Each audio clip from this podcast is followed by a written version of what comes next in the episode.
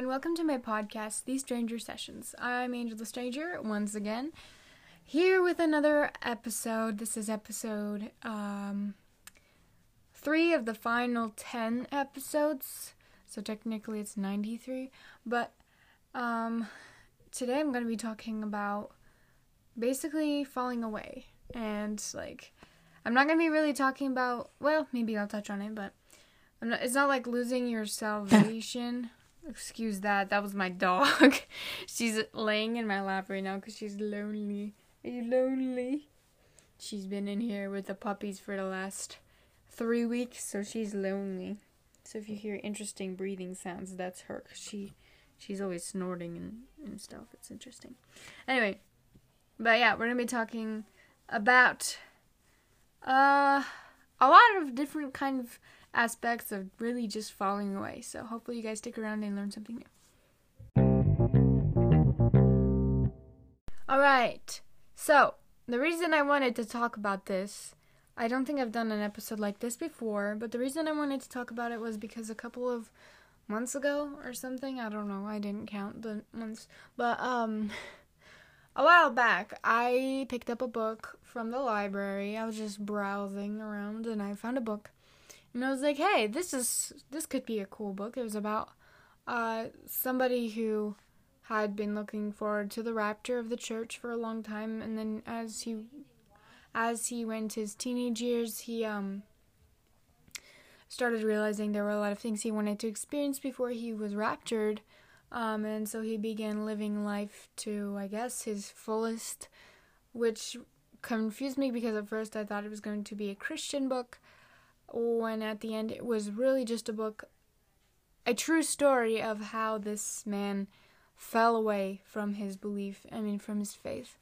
Uh, it was truly saddening, and also I was quite upset after I read it because I felt like I should have known better than to read it since I the entire time I was reading it, I thought it would lead to an ending like where he learns a lesson about um you know acting according to your faith rather than calling yourself a Christian, but then when you're doing what you want, you just do what you want. But um I thought it would lead to a good ending, a positive ending, but in the end it just turned out to be someone who had fallen away and wanted to write a true story book about his falling away and not realizing that's exactly what he was writing about. He thought he was just writing story about finding himself and his identity in the activities that he had started doing in his teenage years. Um, and that it was very upsetting to me that I had like wasted my time and and even read that book. I do regret it, but hopefully we can get something good out of it by talking about it today. I'm not going to mention what kind of book it what it was actually cuz it's none of my business to be, you know, doing that. But I just wanted to talk about the idea of the book because I feel like it's something that he's not the only one who went through that in his teenage years or maybe going through that. Um, so I wanted to just kind of think about the things that he wrote that he did and just see how those things led to his falling away. So So at the start of the story, um the person reveals that he had a very strict, well, not strict, but conservative authority in church and in school. He went to a Christian conservative school, and he also, I believe they're Baptist, um, which is interesting because my parents grew up Baptist, so I can relate to that. Um, wait, I need to sneeze. Excuse me.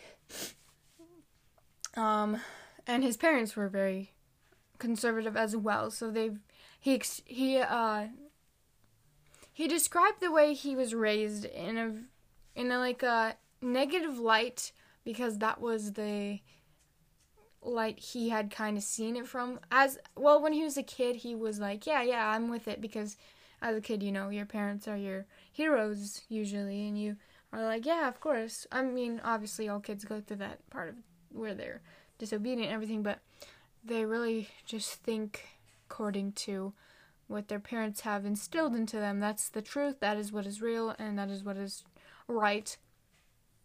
And so, as a kid, he he explained that he was, um, like really into everything that they were teaching him. He was all about Jesus.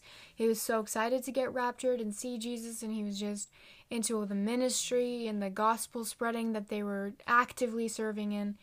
Um, and so he had a very like good authority to teach him how to um, live according to his faith.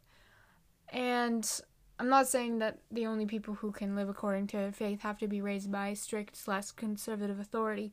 I'm just saying that in his case, the way he explained it seemed like, you know, he was raised in a in a fantastic, like a really good ho- home, like a loving home, uh, with parents who were humbly serving the Lord and just trying to do their best to teach him how to do the same.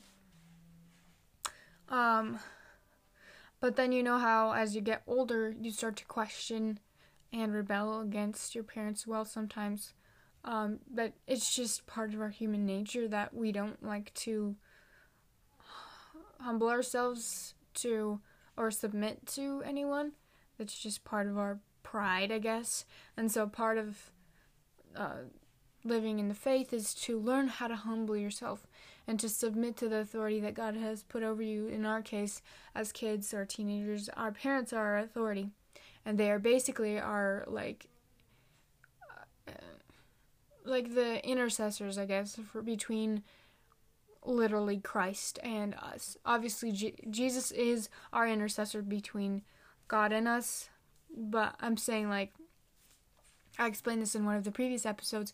Usually, when you're wondering about God's will for you and our plans um, in anything, you can usually go to your parents as long as you're, well, yeah. Usually, you can go to your parents and you can ask them about it. And if they say no, that's pretty much a no from God. And if they say yes, then that is like a green light to continue pursuing that idea. Um, or in any case, that's basically it. And a lot of times I feel like kids don't understand that. And so they think that their identity or the will their the will for their lives is not what their parents think it is or what their parents understand it to be or their authority in any case the church or and I'm not saying that all authority is smart and knows everything, but I'm also saying that as a child, you literally don't know what you don't know. You can't know what you don't know. Like, as a child, you probably didn't know that um, something that happened to you would happen to you because you wouldn't know such a thing. But hopefully that makes enough sense. You don't know what you know don't know, but parents, adults, authority that is set over you, especially in godly homes, oftentimes have way more wisdom and experience regarding uh, many situations, and also they have uh, just heard about these things that happen, and they've heard stories, and they've had family members or friends go through things, and so they know they know more, okay? They know things that we can't know until we're older, and so we have to consult them in uh, many things in life to try to pick the best possible choice. Um, but that is a choice to obey your parents. Um, and once you rebel against your parents' will and their um, like boundaries for you, that is already one step closer to um, just problems, really.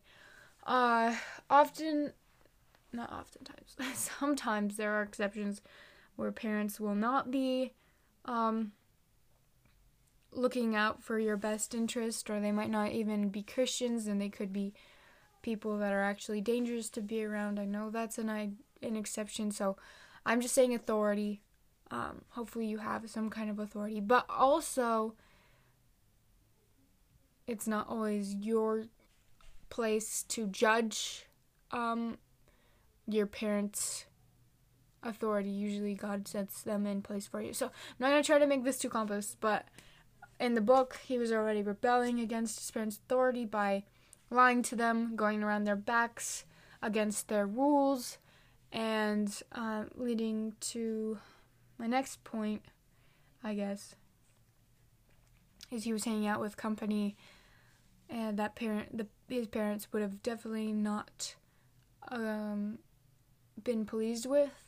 And I know you guys probably are like, "Oh man, yeah, that's so annoying when my my parents don't like my friends." And that's like that's hard. I know that's hard when you your parents are like saying things about your friends and you're like, "No, you don't know them. You don't you've never even like hung out with them. You just don't know." But actually parents have this interesting like sense where they can see a person uh and might be able to actually understand that this could be a dangerous person for you to hang out with without even having to spend a lot of time with them. Uh, just based off past experiences or just knowledge that you have not gained yet. Um, and oftentimes, like, obeying their wisdom and their uh, direction can lead you into a better situation than the other option. Because oftentimes you will end up with consequences. And this is such a vague topic that i can't like say specifics but i have a couple verses for you. 1 corinthians 15 33 do not be deceived. Evil company corrupts good habits. And you might be like evil company come on. They're not my friend is not evil. But oftentimes why do i keep saying that? Just people with completely different ideas in life, especially unsaved people. They will be searching for happiness and identity and uh, like closure, not closure, like fulfillment in other places than Jesus. And I will talk about some of those places because that's what happened in the book. Um, but so if you are not searching for your identity or having your identity and fulfillment solely in the Lord, then you will be finding it in worldly things, and that will lead definitely to corruption and destruction. Um, so, also, I wanted to read. Mm, I'll read that later. But, uh, I guess I'll just move on to the next part. Basically, as he would sneak out and go behind his parents' back, it became easier and easier for him to disobey and it was it just gets easier as you go. And I don't know if anyone has ever told you, but a conscience inside of us, the Holy Spirit inside of us, it, it like tells us when something is wrong, right? It tells us, oh, you shouldn't be thinking about that. You should not be looking at that. You should not be watching that. You shouldn't you shouldn't be talking like that. You shouldn't be doing that, you know. It tells us that. And as we push it away, we push we callous it. It's no longer as sensitive. And so as as we go on in our sinfulness, pushing this conscience away or the Holy Spirit's warnings away, it gets become more calloused and more calloused, more dimmed and more dimmed to the point where I don't know if you can completely like kill the conscience. I feel like you could, but it's literally an exercise to keep it as sensitive as you can as it, it it's an exercise to keep it sensitive, but it's also an exercise to dim it down. So if you are going to keep your conscience sensitive to what the Lord will tell you, to have his guidance more clear to you, your conscience or Holy, the Holy Spirit's warnings inside of you must be more sensitive, and that means you need to obey them. So if something is telling you don't don't look at that, don't watch that, don't do that, you literally have to obey it in order to keep that conscience there, or or keep it strong. But if you, as I said before, if you keep saying no, no, go away, and just you do what you want to, um, it's it's just going to die basically. Not that the Holy Spirit dies, I don't think. Just it becomes less and less um, in your life. It becomes weaker and weaker and to the point where you probably don't even think about it anymore. It's very normal for you to sin and do against the Lord's will. Um, so that's how it was in the book. Uh, he started out as a very Christian person. I don't know if there's such a thing as very Christian, but he was. He was. You could see fruit in his life. Basically, if there's a Christian who is serving the Lord, you will see fruit. If there's a Christian without fruit, that's a dead that's a dead Christian or a very lukewarm Christian. That's um the gospels talk about that in like the true vine and and the branches and stuff like no, wait, the tree. Ah, basically if a tree is alive, you will see the fruits growing from it. But if a tree is dead, there will be no fruits or there won't be good fruit. So you that's how you can tell with a Christian too. I'm not saying like this gets confusing between judging people and not judging their salvation, but it's kind of easy to tell when someone is truly a Christian, who's a sincere Christian serving the Lord, that's the main goal in their life, because you will see fruit, you will see kindness, you will see um, self control, you will see love and gentleness and patience and all the fruit of the Spirit. Uh, well, probably all humans have weakness, so maybe not all the fruit of the Spirit. But in a life that call themselves a Christian but run around doing everything that they want to, uh, I think that's a lot more doubtful for them if they are truly serving the Lord in their lives or not. This confuses me because I I don't know. People always argue about loss of salvation and stuff.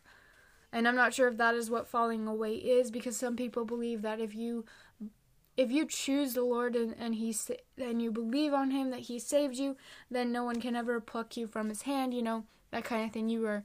But the Bible talks about taking your name out of the book of life. Your so in the beginning, it's presumed that your name is in the book of life and you're the one who gets it scratched out by living a life that does not please the Lord or serve the Lord. Um, obviously g- grace is not accepted by works it's not your works that identify whether you are saved or not it is simply the belief the faith in the lord that um saves you but in the bible you can see that salvation is a two part thing you know you get saved but then you have the responsibility of doing or living like you are saved, living for the Lord. He gave you his life, you accepted that, now you give his your life back to him in return and you live it out for him. It's like uh, going to an interview.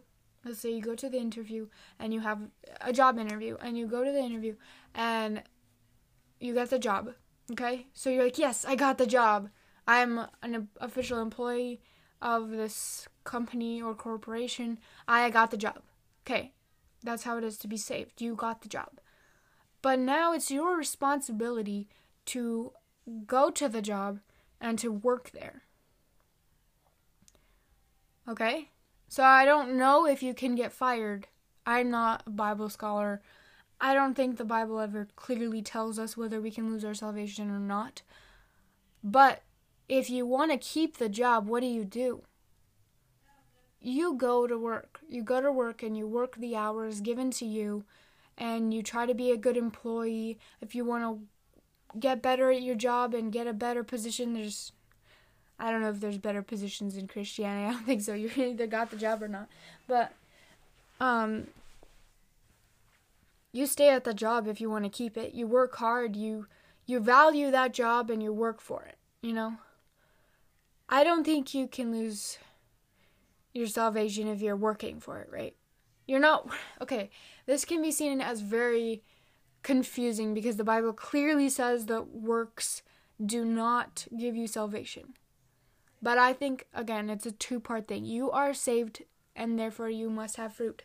Because the Bible also says in the Gospels of the true vine and branch no, of the branches who are um what's it called? I can't remember. The branches who are like put into the other tree. What's it called? I can't remember the word. uh, no, I don't know.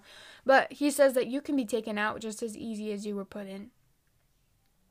And I don't know if that means you can lose your salvation or not, but if you got saved and you were like, okay, I'm excited, I'm excited. And also, the Bible also gives a parable of the seeds, you know, the seeds that were thrown on all the different kinds of rocks and grass and, and lands, and some of them grew and some didn't, and they produced fruit. But there are those who received salvation, you know, but then they produced no fruit. And those were burned, right? So I think it does depend on whether you're living your life for the Lord or not.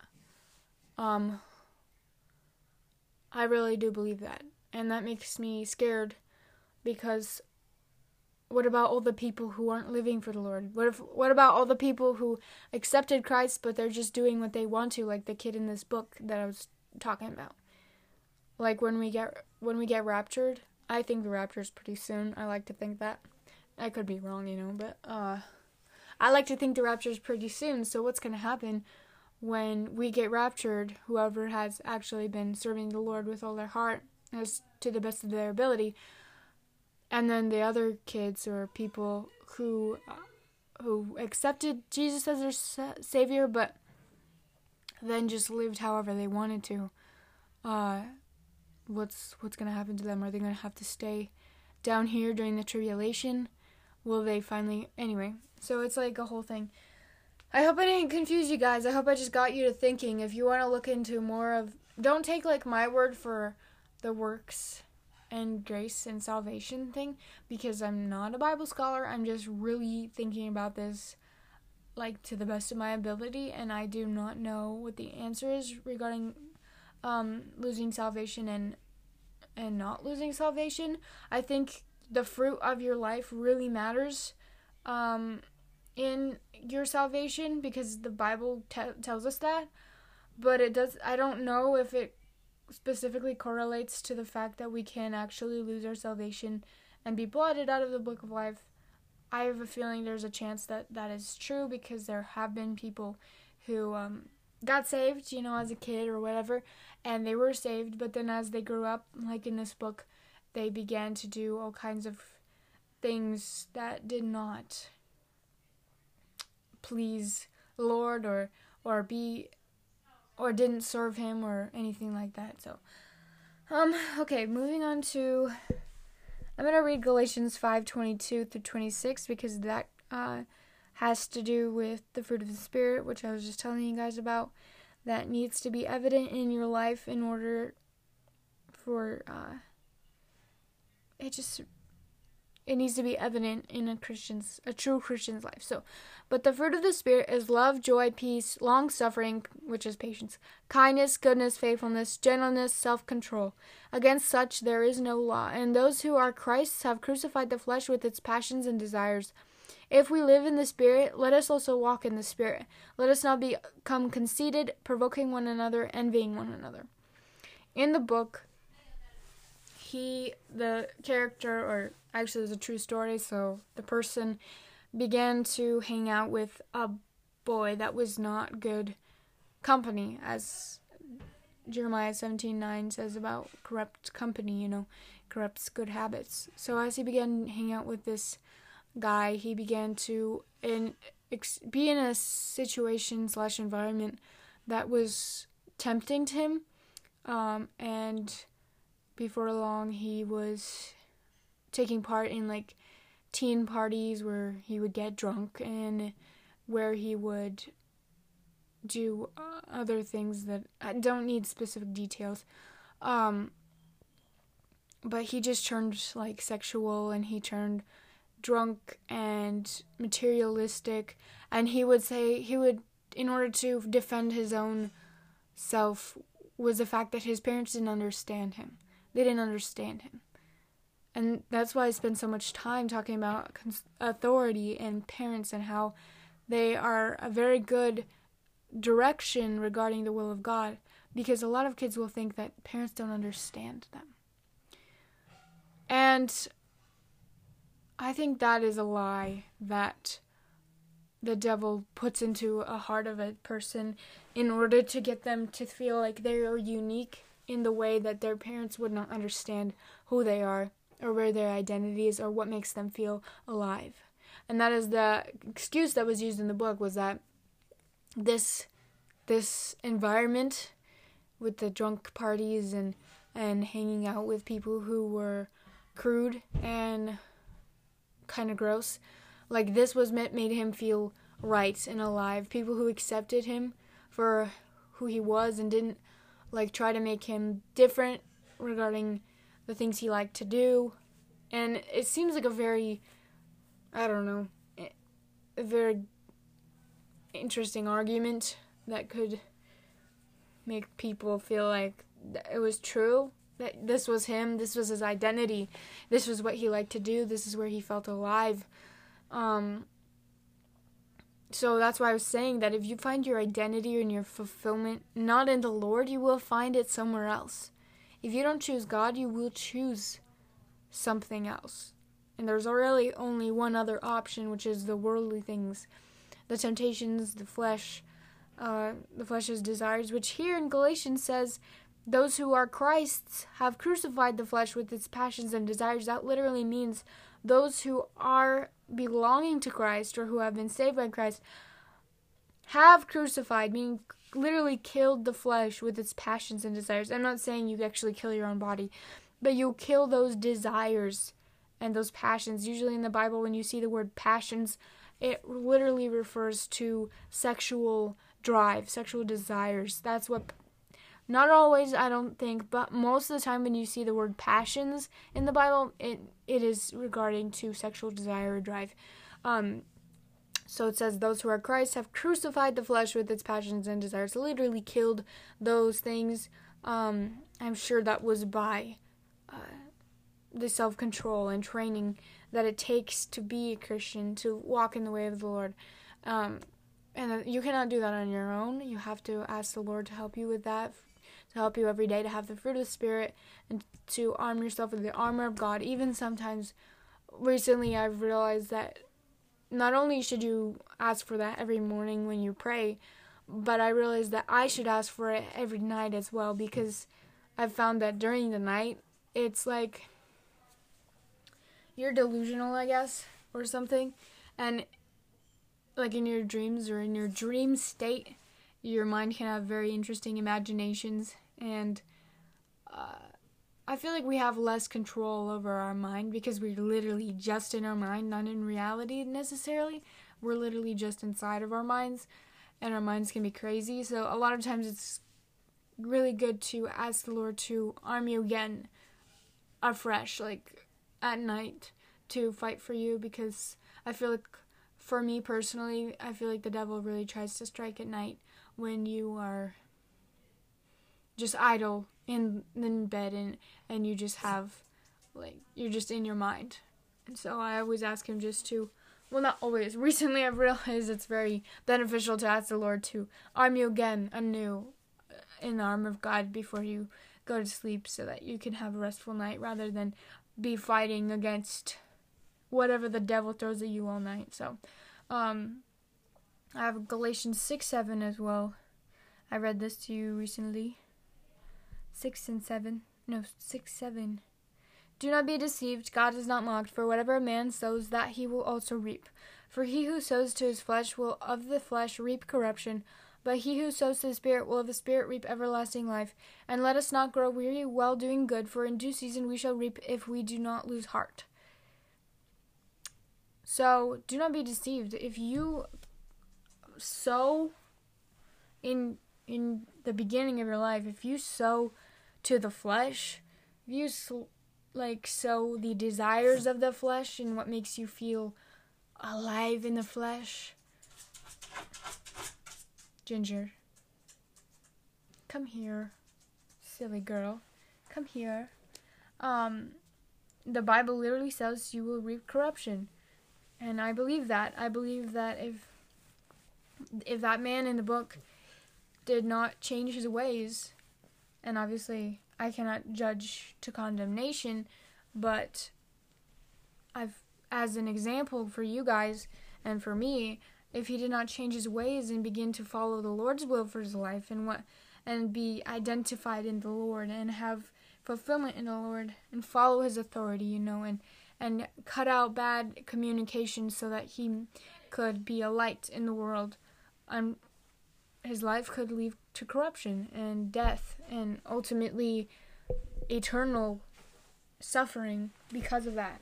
So it's very important for us to know what we are sowing in our life, what kind of attitudes we are building into habits. As kids and teenagers, I think we're building the foundation for the rest of our life. And it's very important for us to build it on the Lord. And if you don't, it's like building your house on the sandy land, you know? You might have to rebuild that foundation someday when you realize what actually matters. So I definitely don't recommend trying to build on the sandy land. Ginger, please stop making noise. Please.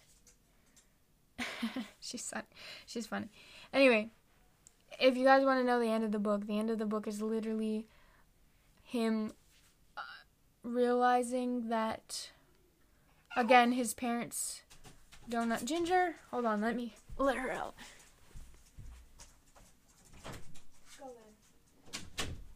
It's literally him realizing or thinking being lied to that his parents don't understand him they're different. And that's fine. That's fine that his parents have that conviction and that he doesn't he didn't even know if he believed in God anymore by the end of the book. And also he was um he at the end of the book realized that he liked boys. So he was gay at the end of the book. Um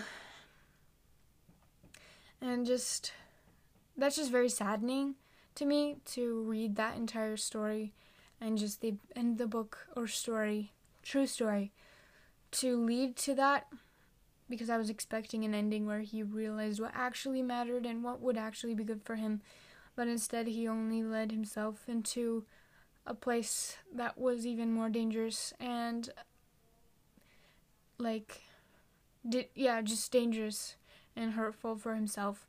So I just wanted to share this with you because in this world, we have a lot of temptations, and as teenagers, we have a lot of things we think are right and good and, and true, where a lot of times we can just be very confused or lied to, or not even, or just ignorant, you know, not knowledgeable enough to know what's actually right. Um, so I want to encourage you again to obey your authority and to understand that your authority is not only just your parents who might not understand you, but they're actually the authority God has picked out for you to lead you in this life that is crazy and definitely needs guidance. And they know things that you probably don't.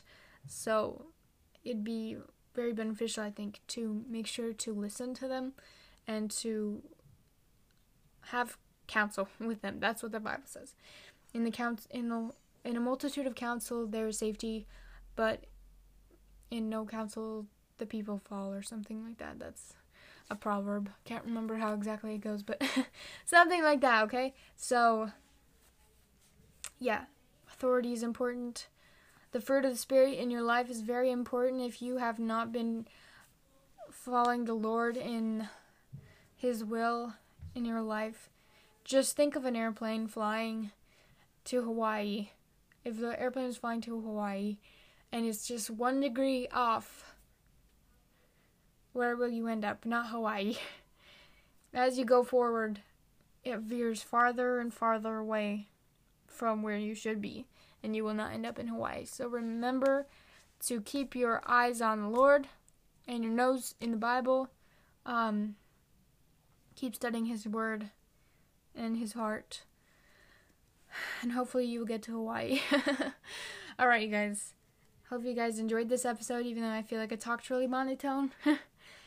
anyway, I'm hungry and kind of tired, so I gotta publish this because it's like 11:57. I kid you not. Okay, so you guys have a fantastic week. I'll see you next week. Okay, I'm going to have a trip right now for my dad's birthday. Yay! We're gonna go on a trip tomorrow. So I'm very excited about that. Yay! I don't know why I just shared that with you, but yay.